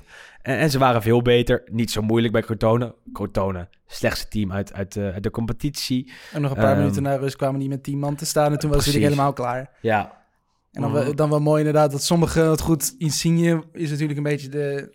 Nou, niet, niet, niet, niet vloek in de kerk, maar de hedendaagse Maradona... in de zin van toch een beetje de nummer 10 van, de, van Napoli. oké. Alleen op die, jij alleen, op die, alleen op manier. Alleen op die manier. En die maakte toen ja. natuurlijk de eerste vorige keer tegen, eh, tegen Rome... nu ook de eerste tegen Crotone. Goeie goal. Chucky Lozano, tegenwoordig clubtopscorer van, eh, van Napoli, zijn vijfde alweer. Diego Demme, vernoemd naar Diego Mar- Maradona. Erg mooi. Dus dat is ook altijd goed. En dan de laatste was van, eh, van Petagna. Onze favoriet. Of ook- tenminste mijn ja. favoriet. De absolute bomber. De blokkendoos. Die had al twee, drie keer moeten scoren. En hij deed het pas bij, eh, ja, bij het laatste moment. Met zijn rechterbeen. En eh, twee assists van Mertens. Hè? Mertens die op vijf assists staat dit jaar. Scoort wat minder. Maar vaker aanwezig als aangever. En dat is wel leuk om te zien, vind ik. Want daar is hij ook echt oprecht blij mee. Je zag hem na het doelpunt van Petagna... eh, niet per se direct naar Petagna rennen, maar gewoon zelf vieren dat hij, dat hij nog een assist had, eh, had En gegeven. dat bij de 4-0 tegen En dat bij de 4-0, Crotone. ja, dat is wel, wel gretigheid. Ja. En, en dat laat wel zien dat hij echt blij is om daar nog te zijn. En eh, ja, dat is ook logisch, want hij wordt op handen zeker, gedragen. En dat geloof ik ook heel erg. Alleen het is mooi dat dat, dat zich uit op het veld en, en dat hij het gewoon heel goed doet. Ja, en Napoli gaat lekker. Vorige week ja, bij AZ goed weggekomen in de Europa League.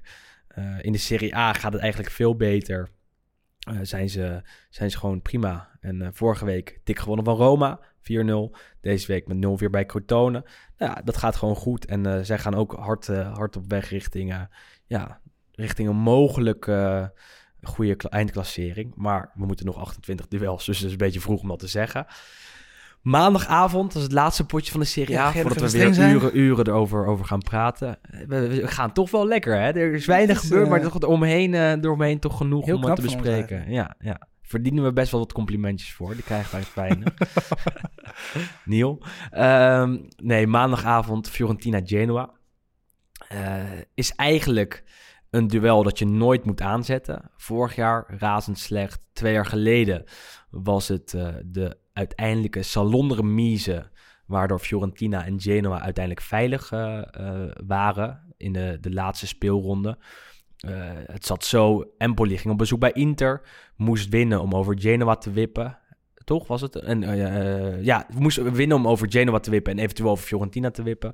Ehm, en Fiorentina en Genoa waren bij een gelijkspel allebei veilig. Want nee, zo was Genoa stond, la, het stond onder de streep, maar had aan een punt genoeg om over Empoli heen te gaan. Ja. Empoli moest dan het resultaat van Genoa even naren of verbeteren.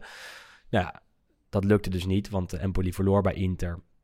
En eh, Fiorentina en Genoa hadden dat door en, en die gokte het er maar op. Want eh, ja, die hield het lang op 0-0. Empoli was ondertussen veel beter bij Inter, maar echt veel beter. Inter dan nog streed, ook in de laatste speelronde om de Champions League kwalificatie. Moest winnen, maar ja, vergooide dat bijna. Want Empoli met Caputo, met Traoré, met Di Lorenzo, met Dragowski, eh Benacer.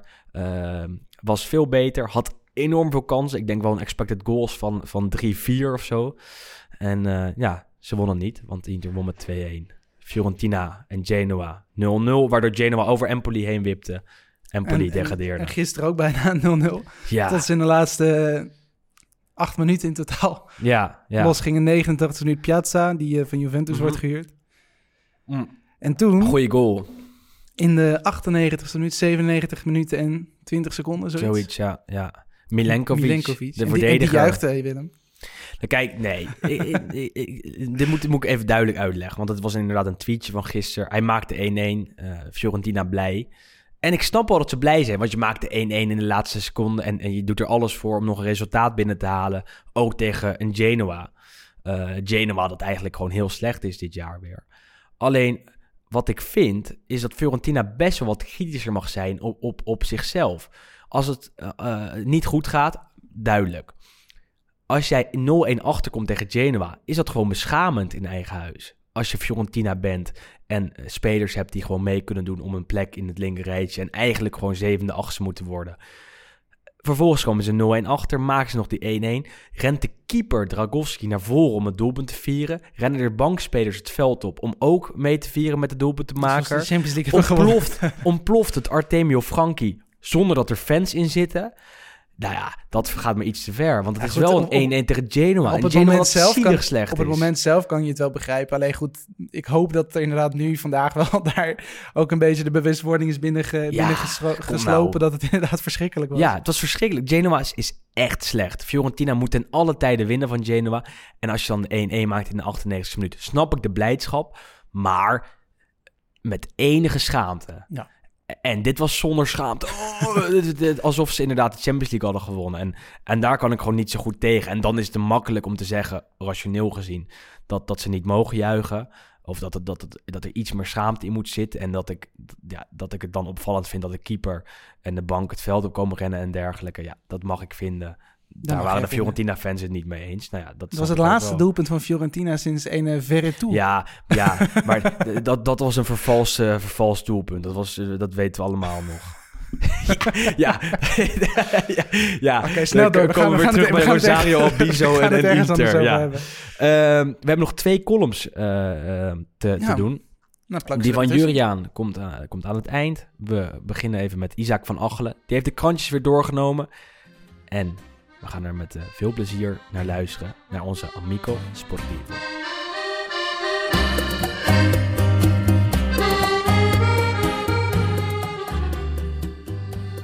Buongiorno amici sportivi.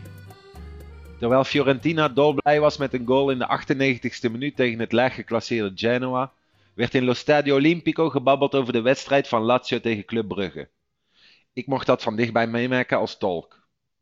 Het is altijd leuk de krantjes de ochtend na een persconferentie te lezen, want de woorden die ik heb verteld staan bijna letterlijk in de krant. Zeker in tijden van corona, nu vele journalisten niet aanwezig kunnen zijn. Het reizen is ook bijna niet te doen nu. Een quarantaine en de coronatest maken het er ook niet leuker op. Bij aankomst op Fiumicino afgelopen week heb ik twee uur in de rij gestaan voor de verplichte coronatest. Vorige week zat ik namelijk nog bij de kraker AZ tegen Napoli in de Europa League. En ik heb als kluizenaar geleefd op mijn oude slaapkamertje op zolder bij mijn ouders in Goorlen. Na mijn ervaring in Bergamo als falso positivo kijk ik wel uit. Ik was vorige week graag bij mijn amici sportivi in de studio gedag gaan zeggen, maar heb er toch maar van afgezien. Dit was dus niet vanwege de matige Hollandse koffie in de studio. Vanavond staat er dus een interessante wedstrijd op het programma in Rome. Het is bijna twintig jaar geleden dat Lazio de achtste finales van de Champions League bereikte.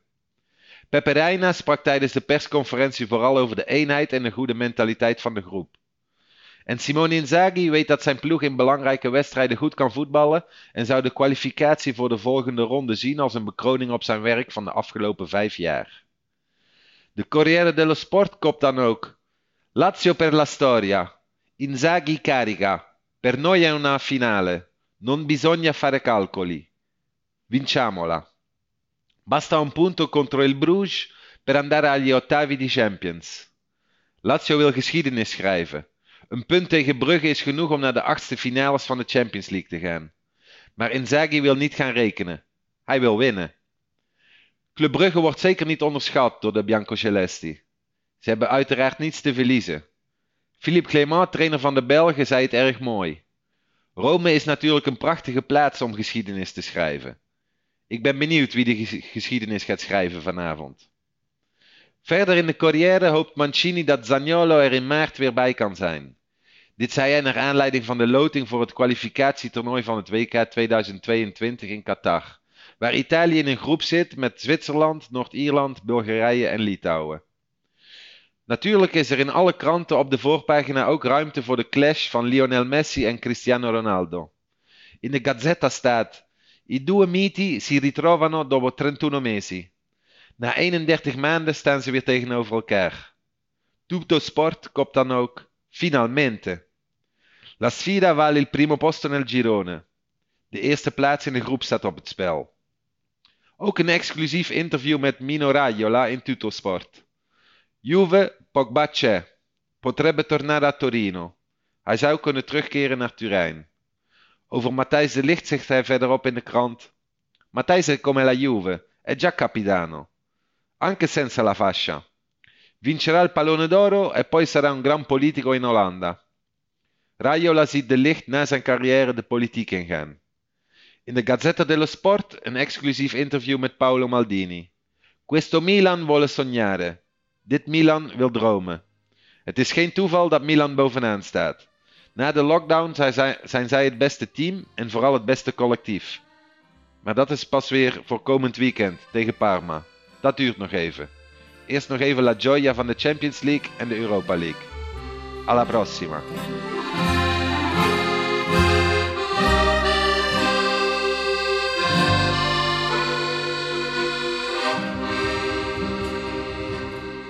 Ja, Isaac eh, deze week weer uh, actief. Voor hem goed dat uh, de Europa League en de Champions League er zo snel doorheen worden geramd. Want hij is deze week tolk bij... Nee, je zei het goed. Ja, bij Lazio tegen Club Brugge. voorafgaand aan het duel en ook omheen natuurlijk. Nou ja, en dat is wel een mooi haakje om direct mee te beginnen, denk ik, met de Europese wedstrijden. Want uh, ja, vanavond gaat het gebeuren hè, voor Lazio. Voor het eerst in 20 jaar uh, mogelijk door naar de knock-out fase. Uh, moeten ze alleen niet verliezen in eigen huis van Club Brugge. Dat moet wel goed komen, toch? Dat zou, zou goed moeten komen, zou je zeggen. Blijft, het blijft Lazio. Ja, het is de eerste keer sinds uh, 99, 2000 dat ze inderdaad dan verder kunnen komen. Toen had je natuurlijk ook nog een soort eerste ronde met een groep en een tweede ronde ook in een groep. Uh, en uiteindelijk haalden ze toen de kwartfinale en werden ze uitgeschakeld tegen Valencia. Mm -hmm. um, maar goed, ja, ze, dit zou als ja, vanavond thuis winnen van Club Brugge moet ook gewoon wel binnen de mogelijkheden behoren, Ja. zeg maar. Nou ja, Ehm, sterker, dat moet. Natuurlijk, je moet, Ja. en goed, zeker als dit natuurlijk op het, eh, ja, het vervolg kan zijn daarop, moet je dat natuurlijk gewoon, eh, gewoon doen. En het is een gelijkspel, is al voldoende. Dus Dan worden ze tweede achter Dortmund. Nou, Ja. Je zou zeggen dat dat moet lukken. Het blijft Lazio. Lazio in eigen huis best wel eens wat wiebelig. Eh, nou ja, meest recent nog de nederlaag tegen Udinese in eigen huis met 1-3. Nou ja, Club Brugge is een beetje van dat niveau, zou ik zeggen. Met een paar interessante spelers die eh, op zich wel kunnen verrassen. En Noah Lang. Dus eh, Noah Lang in het Olympico. hoort hij niet bij de interessante spelers die kunnen verrassen. ja, ja, wel juist. Ja, nee. Tien goede spelers en wel lang. ik wilde hem nog, eh, nog even extra noemen. Dat, Nee. dat eh, onze landgenoot ja, daar mogelijk kan gaan verrassen bij, bij Lazio. Maar goed, de recente vorm van, van Lazio in eigen huis in Europa is wel goed natuurlijk. Want Ja. we hebben natuurlijk een periode gehad waarin ze niks wonnen. In de Europa League met B-teams, moeten we ook, Ook tegen, zeggen. ja, dat, dat is waar. Maar ook niet tegen de allergrootste tegenstanders in ieder geval. Maar nu natuurlijk de laatste vier, drie wedstrijden sowieso gewonnen. Leverkusen, Dortmund en Zenit. Nou ja, dat is, dat is oké. Ja. Dus dan zou je zeggen dat het vanavond ook moet lukken. Eh, gaan we voor zitten, vijf voor zeven. Ze hebben het goed verdeeld dit, deze fijn, week, want morgen is het ook het geval. Maar eerst hebben we vanavond nog eh, Messi tegen Ronaldo. Barcelona tegen Juve. Allebei de teams al door. Sterker nog, Barcelona bijna zeker van de eerste plek. Juve moet daar met meer dan twee doelpunten verschil winnen. Of eh, met 3-1 met 1-3 of iets dergelijks. Want het eh, eerste duel werd met eh 0-2 gewonnen door Barça in, eh, in Turijn. Ja, ga je er dan voor zitten nog wel met veel plezier? Of, of denk je, ik zie het allemaal wel? Ja, tuurlijk. Ja, Ik bedoel, ja, Messi-Ronaldo is natuurlijk sowieso een strijd die je altijd... Of tenminste, zolang ze allebei nog spelen... moet je daar denk ik altijd voor gaan zitten. Ehm, dus dat, dat, ja, daar zijn de ogen natuurlijk op gericht. Maar ik denk ook dat buiten Messi en Ronaldo... natuurlijk beide ploegen niet in hun sterkste opstelling gaan Nee. spelen. Je weet natuurlijk ook dat er in de competitie op dit moment... dat ook niet al te lekker draait. sterker nog, misschien speelt Messi niet eens. Misschien speelt Ronaldo ja, niet eens. nee, nee, die, die gaan denk ik allebei wel, spelen. ja. Sowieso vanuit eh, Juventus, Ronaldo speelt, Buffon speelt. Dat Mooi. is ook leuk. Hersteld van blessure dus. Ehm, Ramsey speelt hoogstwaarschijnlijk. Dus dat zijn ja, niet de eerste keuzes al eigenlijk. Nee. Natuurlijk Ramsey, Buffon eh, sowieso niet. Hoeft ook niet. Zou ik ook niet doen eh, met, eh, met dit speelschema. En, eh, Arthur ja. speelt ook waarschijnlijk tegen dan zijn oude ploeg. Ja. Dus ik neem aan dat Pjanic aan de andere kant speelt. ook dat leuk. ook mooi, ja, ja. Neto misschien wel een Barça-kant. Ook oud Juve. Nou, nou ja, goed, het zal inderdaad niet de meest geweldige ontmoeting zijn die er ooit is geweest tussen een ploeg van Messi en een ploeg van Ronaldo. Maar goed, het blijft natuurlijk wel een mooi, mooi affiche sowieso. Dat 100 procent. dan gaan we door naar morgen. Want morgen eigenlijk... ja, voor ons eh, eh, als Hele eh, belangrijke... podcastmakers uit Nederland over Italiaans voetbal. Ja, een hele belangrijke, hele mooie wedstrijd. Ajax-Atalanta, 5 voor 7. Eh, ja, Ajax moet winnen om door te gaan. Atalanta heeft genoeg aan een puntje. Atalanta, dat, ja, zoals we al eerder zeiden, hun wedstrijd van afgelopen zondag afgelast zal worden, door, zag worden door regenval. Iets langer de rust heeft gehad dus. Ajax verloor zaterdag van FC Twente met 1-2.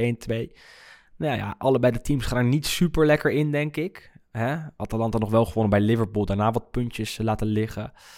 Eh, dus ja, wat, wat kunnen we dan verwachten? Wel een, een doelpuntenfestijn, een, een, een aanvallend voetbalfeest? Of Nou, het Misschien iets, wat het, zal, het zal iets minder doelpuntrijk worden dan je hoopt, zeg maar, als je puur naar de wedstrijd kijkt en, en die stand er niet bij pakt. Maar ja, Atalanta is natuurlijk ook geen ploeg die even op de nul kan spelen. Het is altijd een, een ploeg die altijd kansen krijgt en het is een ploeg die altijd kansen tegenkrijgt.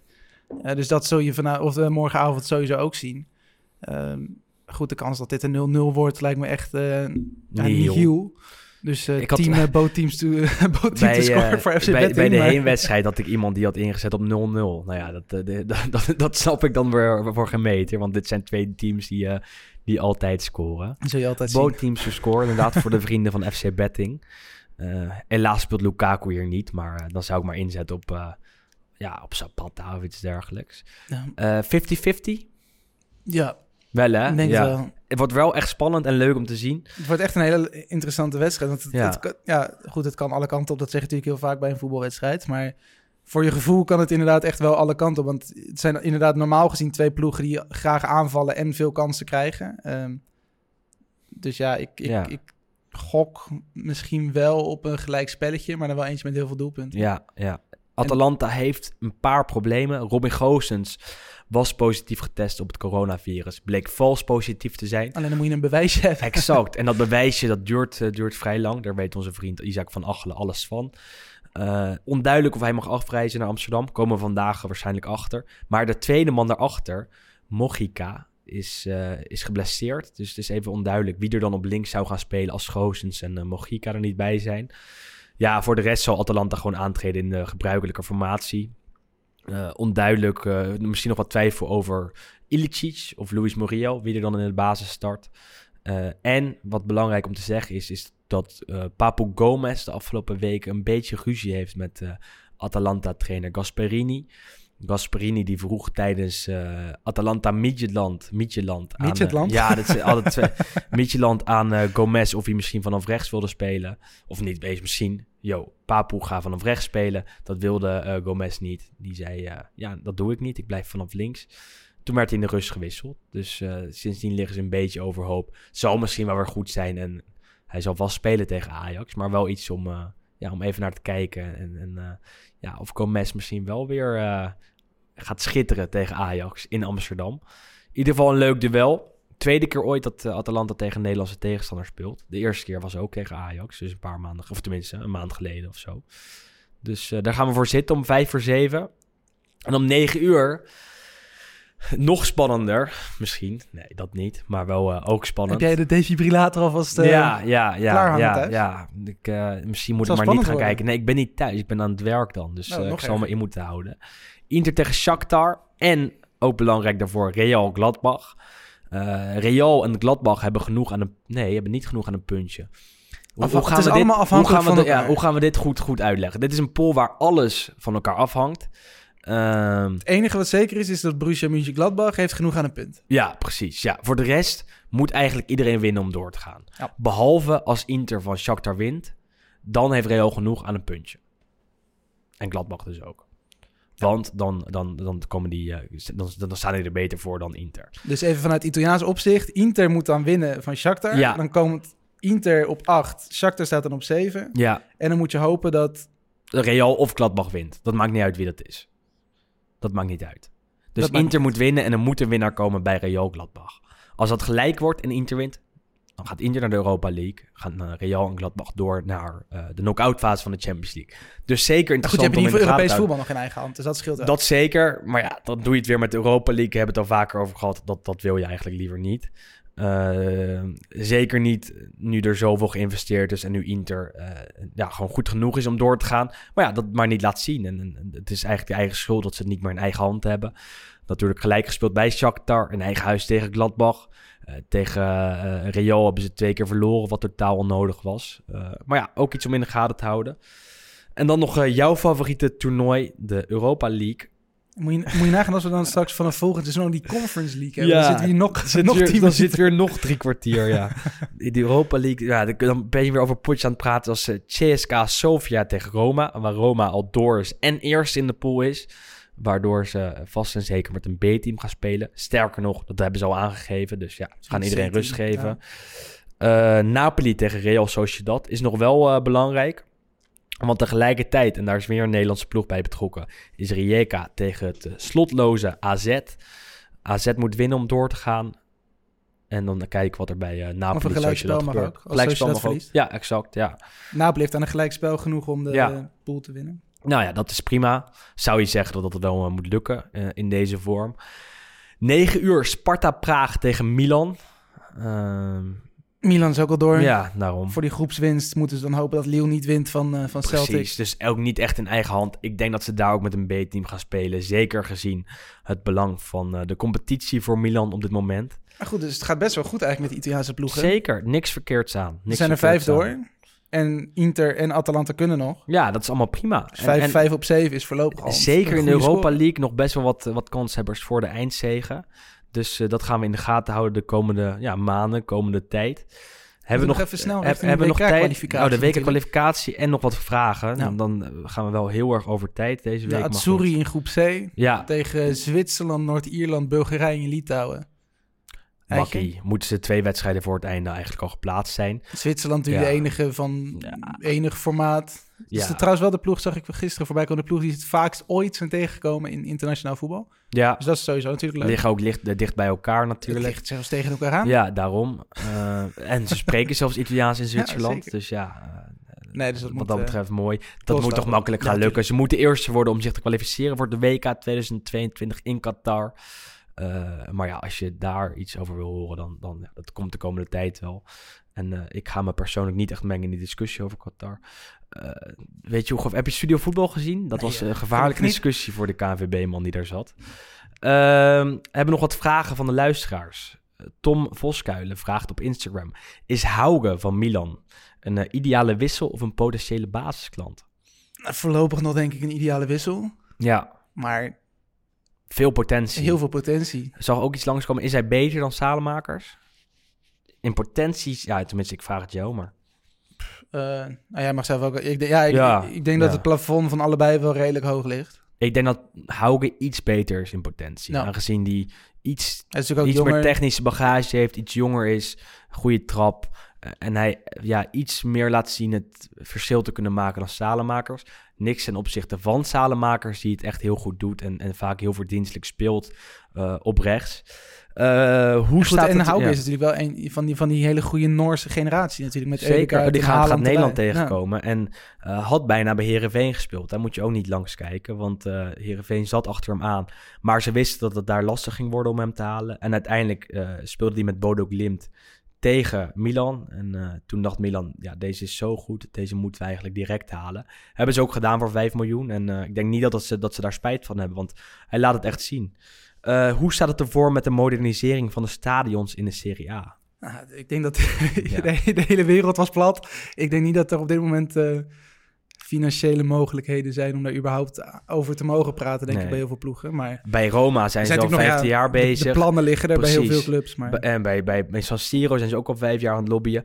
Eh, ook nog een zielig voorbeeld is het Artemio Franchi van Fiorentina, waar de Amerikaanse eigenaars al jaren een nieuw stadion, tenminste sinds dat ze er zijn, een nieuw stadion willen bouwen.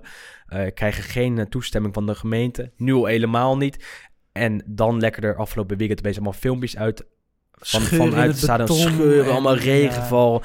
Maar dat is niet het enige stadion waar dat zo is. In San Siro is er sterker nog een, een deel afgesloten, omdat daar scheuren in zitten. Dus als je naar een Italiaans stadion gaat, dan moet je niet verbaasd zijn als jij of verdwaald raakt in het stadion, wat mij een keer is gebeurd in het eh Marassi van Genoa en Sampdoria, of dat er een scheur in het beton zit, zit of iets dergelijks. ja, dus sluit sowieso even een reisverzekering af of iets dergelijks. Ja, dat moet ik nog doen. Ja. Eh, voor het geval dat we weer naar Italië kunnen.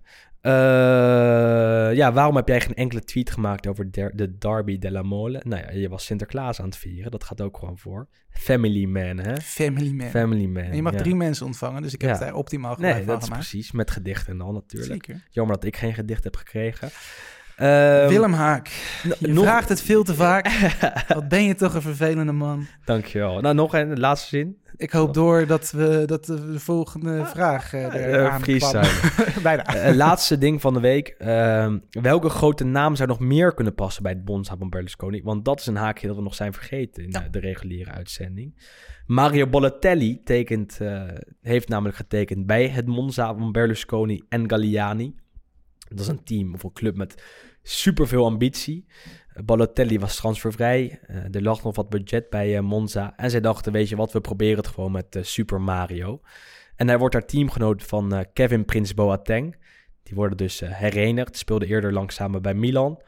Ja, nou, dat is wel het superduo van de Serie B, ja. Waardoor je wel opeens een potje gaat aanzetten van Monza misschien. Nee, maar dat spelen natuurlijk sowieso wat meer van die soort enfant terrible. We hebben natuurlijk Jeremy Menez. Speelt natuurlijk ook al in de Serie ja, B. bij Reggiana, dacht ik. Of, Of- Regina. of Regina. Ja, Een van- volgens mij bij Regina. Ja, Maar goed, je hebt een paar van dat soort types. eh, en dat, dat, dat maakt het wel interessant. Maar goed, welke jongens daar nog meer passen? Ik, eh, hoe heet dat, het oude talent ook alweer van, eh, van Milan? Die bij Zwolle nog heeft. Hashima Stoer. Ja, dat Ja. zou ook wel een leuke zijn voor daar. Van, ik. van YouTube, inderdaad.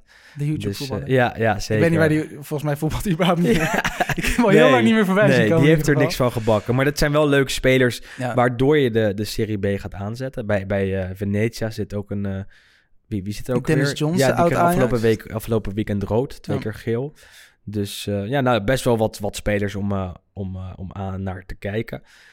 De vraag hier die erop volgt is, is of, zo, of Monza er goed aan doet om Balotelli een eh, contract aan te bieden.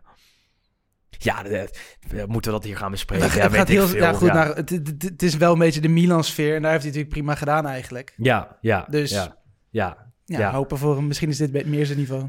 Oké, dat waren de luisteraarsvragen van eh, deze week. Nog even een rondje langs de velden, want eh, nou ja, dat doen we eigenlijk elke week. Recenseer ons alsjeblieft op eh, iTunes met vier of vijf sterren. Dat is, dat is lekker, dat is leuk. Laat ook vooral een reactie achter daar. Heb je vragen, hints, tips, tricks of een restaurant waar we een keer kunnen opnemen of iets dergelijks? Of, eh, of iets anders wat, eh, wat mogelijk interessant is. Neem dan even contact met ons of met FC Afkikken op. Wij zijn te bereiken op Instagram en op Twitter met de handle Lostadio op Instagram en Lostadio NL op Twitter. Eh, daar kan je ook gewoon alle verzoeknummers insturen. Ehm, en eh, luister deze podcast vooral op eh, je Sonos soundbar. Als we het toch over verzoeknummers hebben. Ja, nee, ja, afgelopen week heb ik eh, weer een nieuwe artiest ontdekt. Of niet, niet nieuw, die luisterde ik al een tijdje. Fabrizio de André. Die heb ik, ik ben even Dat in zijn... zeker niet nieuw. Nee, nee, nee. ik ben even in zijn, in zijn, Discografie zijn, ja, gedoken. discografie gedoken. Er zijn toch een aantal lekkere nummers. Een van mijn favorieten is Dolce Nera. En nou ja, dan heb ik die Sonos, Sonos Soundbar. En nou, die, kijk, eerst had ik hem geluisterd op mijn oortjes. En dat vond ik een lekker nummer. Toen op mijn Sonos Soundbar. En ja, dat was toch echt nog veel beter qua kwaliteit. Op je Sonos Alsof je- soundbar. Alsof je een soort, eh, alsof je een soort huiskamerconcert hebt van Fabrizio de André in Amsterdam. Nou ja, dat dat ooit nog eh, kon gebeuren, had ik niet verwacht. Met Sonos is dat toch wel eh, mogelijk gemaakt. Jij is dat met je Sonos soundbar? Ja, ja, ja, die heb Ja, ik gaaf, tegenwoordig. Sonos ja, ja, die heb ik. Dus dat is, eh, dat is lekker om naar te luisteren. En eh, nou ja, als je ook naar andere Italiaanse muziekjes wil luisteren, Lucio Dalla, eh, iets recenters, eh, Ultimo of iets dergelijks, doe dat gewoon via je Sonos soundbar. En ja, bij deze de, de recensie van deze week. Want ja, en als je naar ons luistert, via je Sonos soundbar. Bedankt voor het luisteren deze week. En Veel plezier met het historische epistel. en wij zijn er vrijdag weer met waar. de special met Jarl van der Ploeg. Moeten we heel eerlijk zijn, die nemen we zo meteen op. Komt vrijdag online. Tot Ja. dan. En veel plezier dus met eh Juriaan van Wessen.